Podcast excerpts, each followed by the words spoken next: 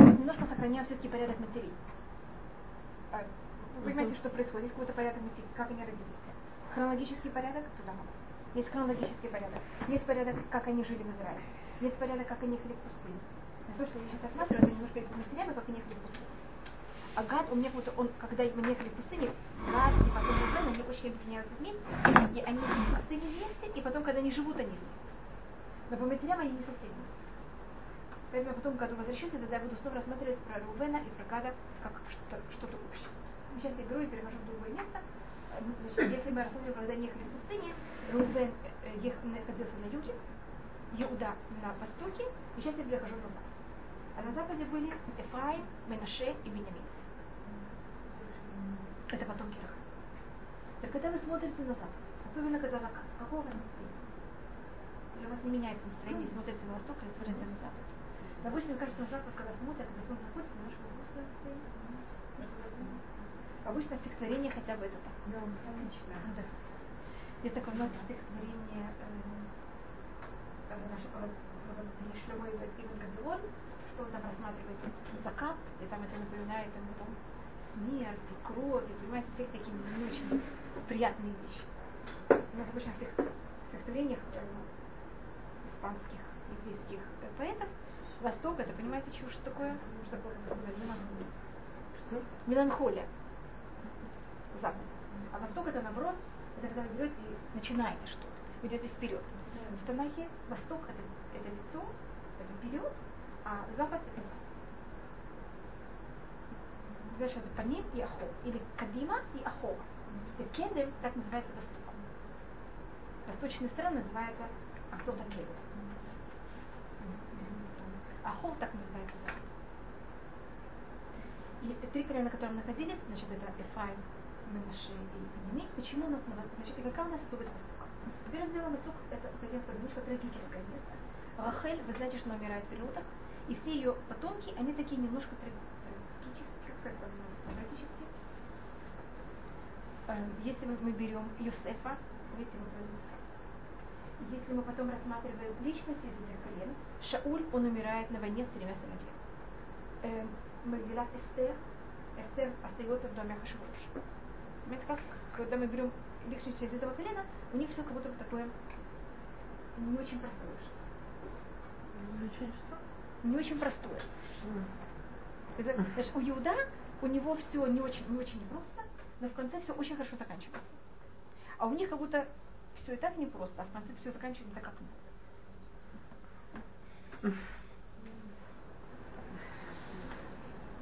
شغل القصيدة أولى تبقى أنا مش شايفة من الفقر ولا تلزم اجتماع مش لازم السعر مش لازم السويان كل يوم تخطب المشاعر ده ما بعرفش لو كده شو اللي زي زوج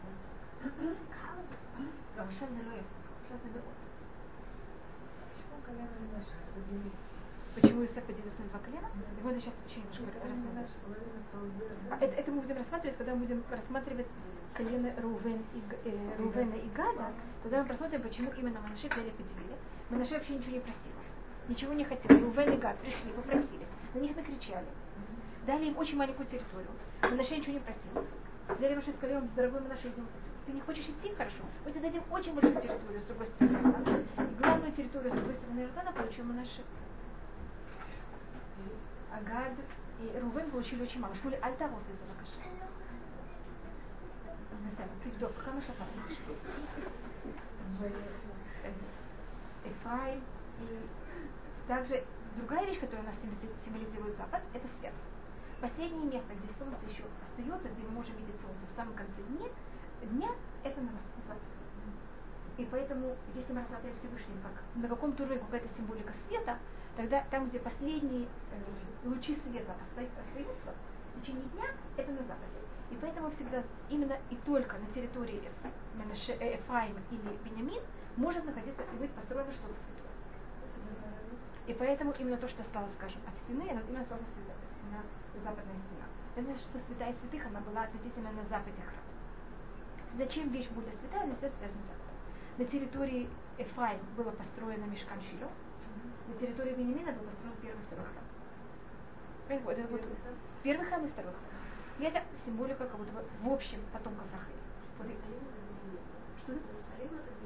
Иерусалим, он на грани между Иуда и Бениамин.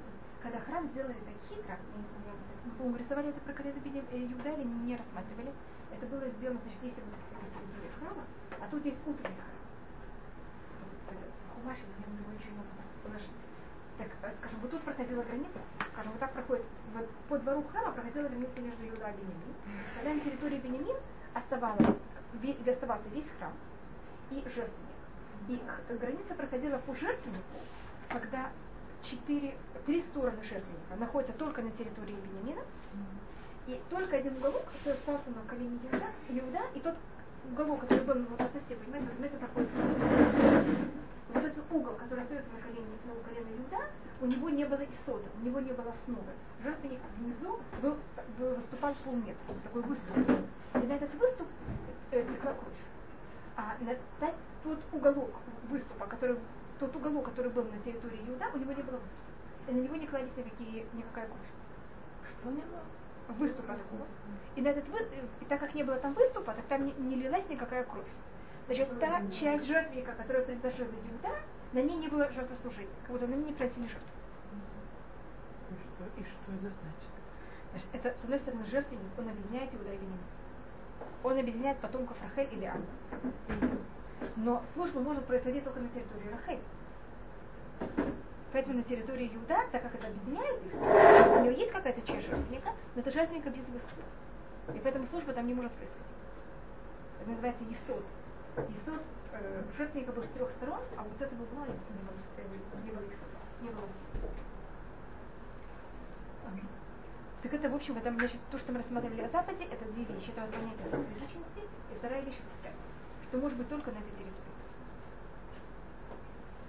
И, может быть, мы говорили об этом, что у Якова были два имени, Яков и Исраэль. Исраэль, он считается мужем Рахель, а Яков, он муж Леа, Рахель, а Исраэль, он муж Леа. Вы слышали? Говорили это внутри Израиля, что Извините? То есть это внутри Израиля, это Израиль и Леа, получается? Значит, значит, Яков, он родился как Яков. Но он хочет жениться на Рахель. Конечно, он женится вначале на Леа. Потом, потом он женится на Рахель. Потом, когда он приходит в Израиль, он получает имя Исраэль, и Рахель умирает. И мы здесь рассматриваем, что как будто Рахель выглядел Сад Раши. Что Рахель это жена Якова, а Леа это жена Исраэль. Как будто это, это ту же самая личность, как будто это разные стороны. И Яков это от слова пятый, он Эки. Так, э, потомки Рахель, они связаны с основой. Видите, когда я говорила о жертвеннике, я говорила о основе жертвенника. То же самое, как Яков, это от слова пята. Значит, основа еврейского народа, она, ее основа на, на Якове и на потомках Рахаля. Это вот та часть еврейского народа, которая ничто и никак не может никогда уничтожиться. А есть части еврейского народа, которые могут быть как-то аннулированы, в каких-то случаях не проявляться. Может быть, я это рассмотрю. Скажем, когда мы находимся в изгнании, потомки Леа, у них нет никаких предпочтительностей на потомков Рахель. Какая есть предпочтительность у потомков э, э, Леа? От них есть левиты, от них есть куаним, от них есть цари. Так когда мы в Израиле, они, они занимают, они элита. А весь, весь, весь еврейский народ на каком уровне? Второстепенный. А когда мы в изгнании, что происходит с куаним, левитами и царями? Их нет. И тогда то, что важно, это не второй уровень, а важна основа. Основа – это вещь, которая есть у потомков Рахель. И поэтому мы больше всего видим потомков Рахель именно не когда они в Израиле, а больше всего, когда они не в Израиле. Юсеф проявляет себя в изгнании. Э, Мордыхай и Эстер, потомки Бенемина, проявляют себя в изгнании. И потомки Рахель, их не должность, в основном это э, есть понятие готовить для кого-то. Как потомки Рахель, они всегда готовят что-то для кого-то или они не в изгнании вообще, то, что называется основа, или основа это приготовить основу, а потом что делают на основе? Строят второй этаж. Так вот это потомки э, Рахель, который это первый этаж. Даже не первый этаж, извините, это основа. А когда построят второй этаж, что происходит с основой? Ее не видно. А если она видна, это не очень хорошо. И есть еще одна проблема у основы, что она не может сгибаться. И если основа сгибается, что с ней происходит? Все рушится. Поэтому потомки Рахель, они не умеют. Помните Мордыхая, чем он занимается все Магилат Ислер? Он не будет кланяться. Теперь, если хас из-за чего-то им приходится кланяться, они разрешаются абсолютно. Эм, их колено Бенемин, их попросили взять, там, там был, была какая-то проблема, были очень плохие люди, которые сделали какой-то ужасный поступок, и евреи сказали, вы дайте нам этих людей, мы их будем судить. Бенемин сказал, нет, это была проблема в нашем колене, мы их будем судить. И когда надо кого-то, понимаешь, что значит кланяться, надо как-то согласиться с кем-то другим. Они говорят, нет, мы правы, мы только сами. И они не могли никак уступить кому-то. И тогда начинается просто война, в которой уничтожается все колено Бенемина, кроме 600 парней. Потому что они могли уступить. Мы правы, им будет только как мы хотим. А если нет, так они просто уничтожат.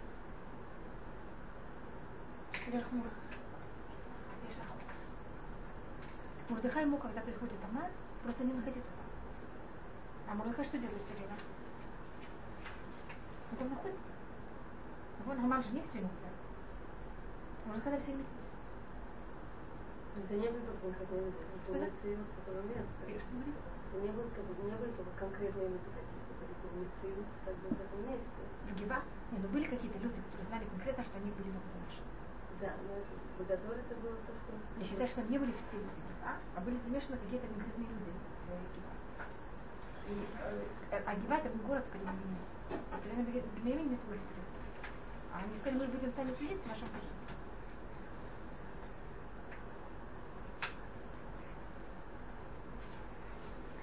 Так это в общем, когда мы говорим про всех, э, про всех э, потомков Авахи. Сейчас, если мы рассматриваем о драгоценном камне, так драгоценный камень, который был Юсефа, значит, нет, у Менаше нет драгоценного камня. Там есть 12 колен. Когда есть колено, есть драгоценный камень у Леви. В момент, когда Леви считается один из 12 колен, автоматически что, что происходит с Юсефом? Он становится одним. И тогда как будто или это колено Ифраим, или это колено Манаше. Но как обычно, кто рассматривается в Юсефе более доминантно, это Ифраим, так кто не имел драгоценного камня, это колено Манаше. Поэтому он в какой-то момент даже ищет себе все время э, чем-то заменить.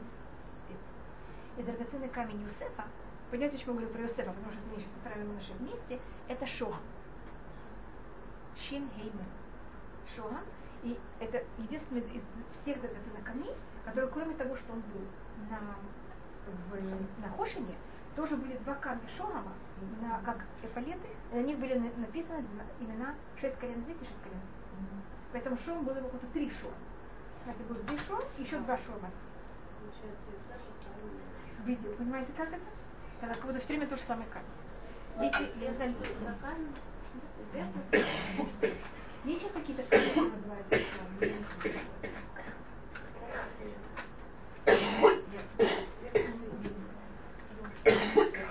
а если вас что рассматривается в, немножко про шога, если вы замечаете слово шога, но это только если вы очень любите путать буквы.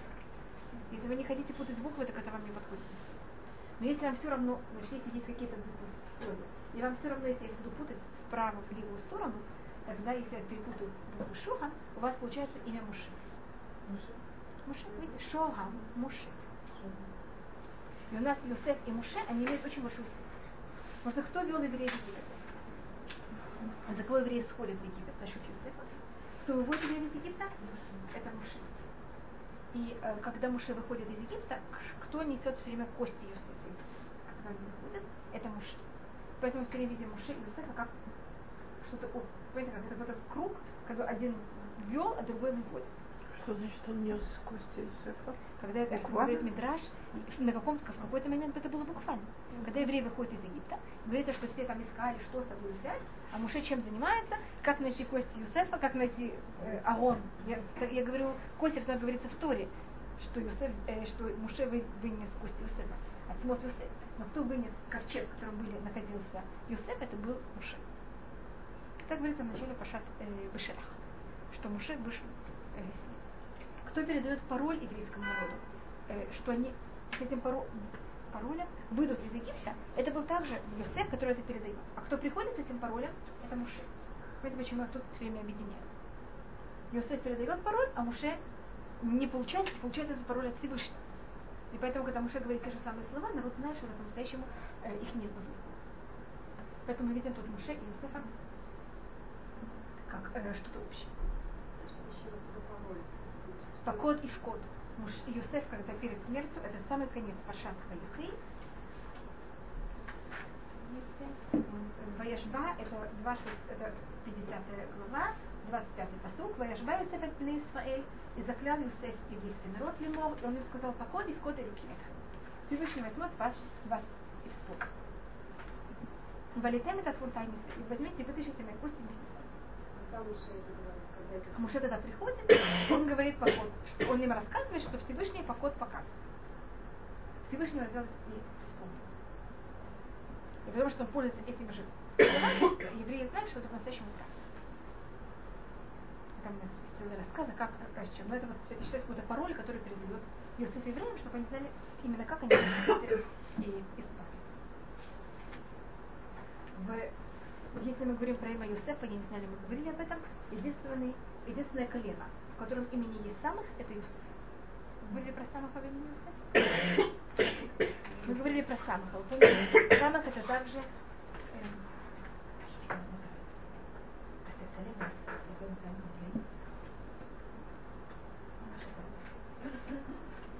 эм, как, если посмотрите все 12 колен, единственное колено, которое в имени есть самых, это Юсеф.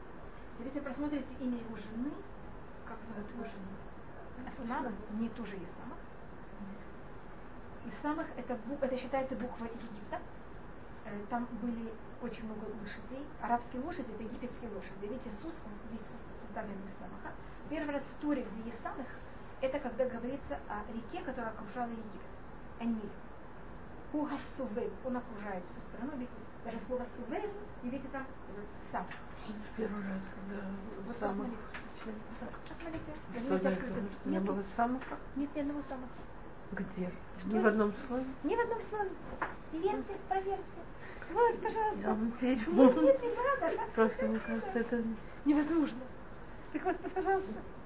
Хотите, это меня уже привело несколько раз.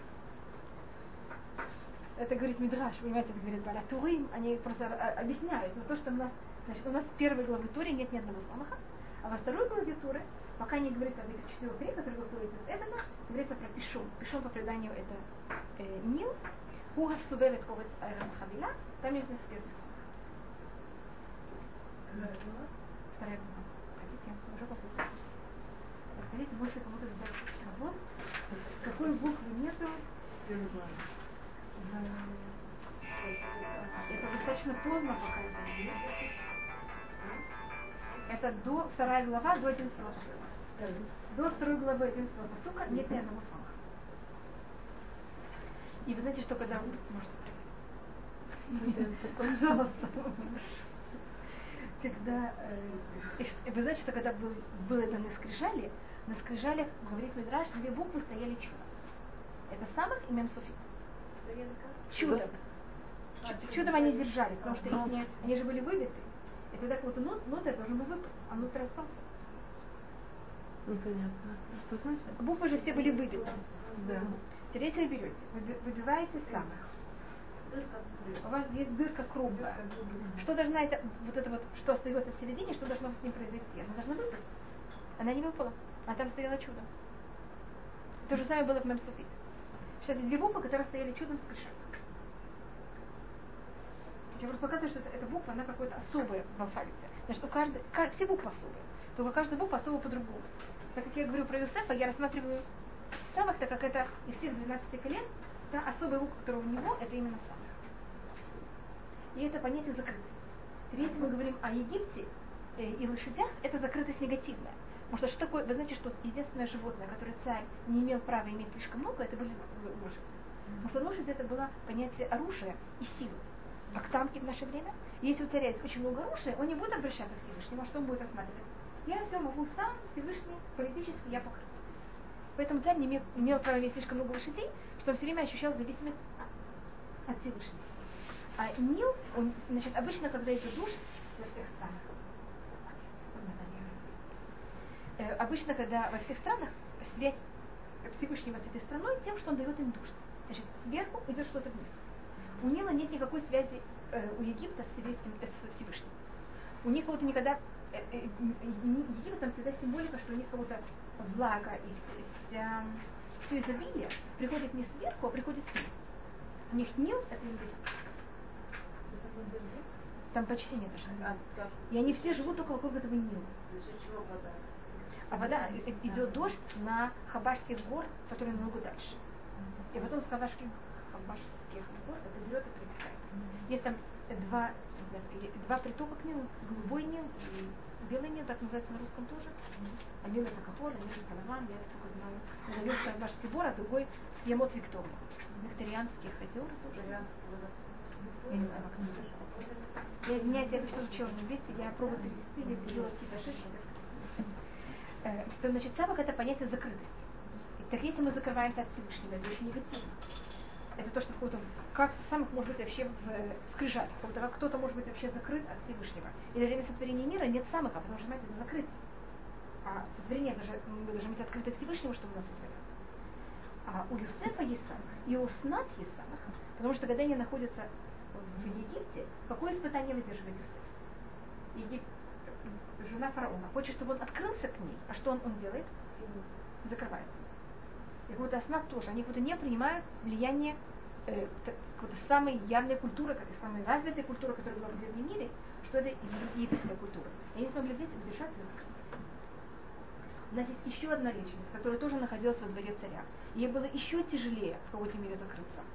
И это, как вы знаете, Эстер, потомок Вениамина. И заметьте, что у нее есть два имени. Ее зовут Эстер, ее также зовут Хадаса. Все буквы другие, кроме что у них, какое у них пересечение. В обоих случаях есть сам. И она смогла, когда она жена Хашвироша, все равно она имеет этот самый, что, что ее охраняет. Она закрывается и не находится под влиянием вот этого всего, что находится вокруг нее. Это то, что мы также видим э, в Юсефе. У них, у всех, и у Юсефа, и у Бениамина, у них есть, я это называю, я не знаю, как это правильно и, сказать, уважительно. Эм, я это называю игра правой и левой стороны, но это не совсем игра, это какая-то очень глубокая вещь, я не знаю, как, как вы это можете сказать. Взаимодействие. Или это изменяется все время. Правая и левая э, сторона все время меняется. То есть Вы помните, что когда Яков хочет взять и благословить Эфраим и Наше, он делает. Как это точно называется? Понимаете, почему это, я, я, я называю это игра, но мне кажется, это немножко мне кажется, просто неуважительно называть такую вещь. Я не знаю, как это сказать правильно. Всегда меняются стороны правой и левой. Бенямин называется Беньямин, сын право, право, а у него всегда все его дети левши. всегда что? Его дети левши. У Бенямина. Эхуд бен Гера, вы знаете такую личность? Он был левша из колена Бенямина. И говорится там, Почему так важно? Откуда мы знаем, что он был левша? написано открыто в тексте. А Написано открыто в тексте. В книге Шуфтим. Подчеркивается, Иход бен был из колена Бенямин, и он был левша. И Тер это называется. И описывается, что у нас были из колена Бенямин, было там столько-то солдат, которые все были левши, и все могли взять и стрелять э, в волос и не промахнуться. Но только подчеркивается от них, что они все были левши. И они все были из колена Бенямин. Так понимаете, если Биньямин, от него происходит левши, и видите, вот такая вещь. Еще есть очень болезненный, э, очень тяжелый рассказ в Паршат э, книге Шуфтим Бриптаха, и там именно потомки колена э, Эфраима, это тоже потомки Иосифа, они не могут произнести букву Ш, а вместо Ш говорят Сы. Это единственный из всех 22 букв алфавита, которые снова есть игра между правой и левой стороной, это только с Ш. Где с точками. И это точки не просто точки, а точки, которые решающие они где. Или с правой, или с левой. И именно потомки колена Ифраим не могут сказать Ше, а говорят Се. Значит, правой превращают в левое. Но это мы посмотрим в Раташем следующем. Что это такое? Понимаете, как это, почему это? Только показала, понимаете, что это? Значит, если было один раз, это случайно. Щин и син, это еще раз. Если это колено Беньямин, все левши, которые упоминаются в Танахе, они все колена Бен Ямин. Понимаете, Ямин это правда.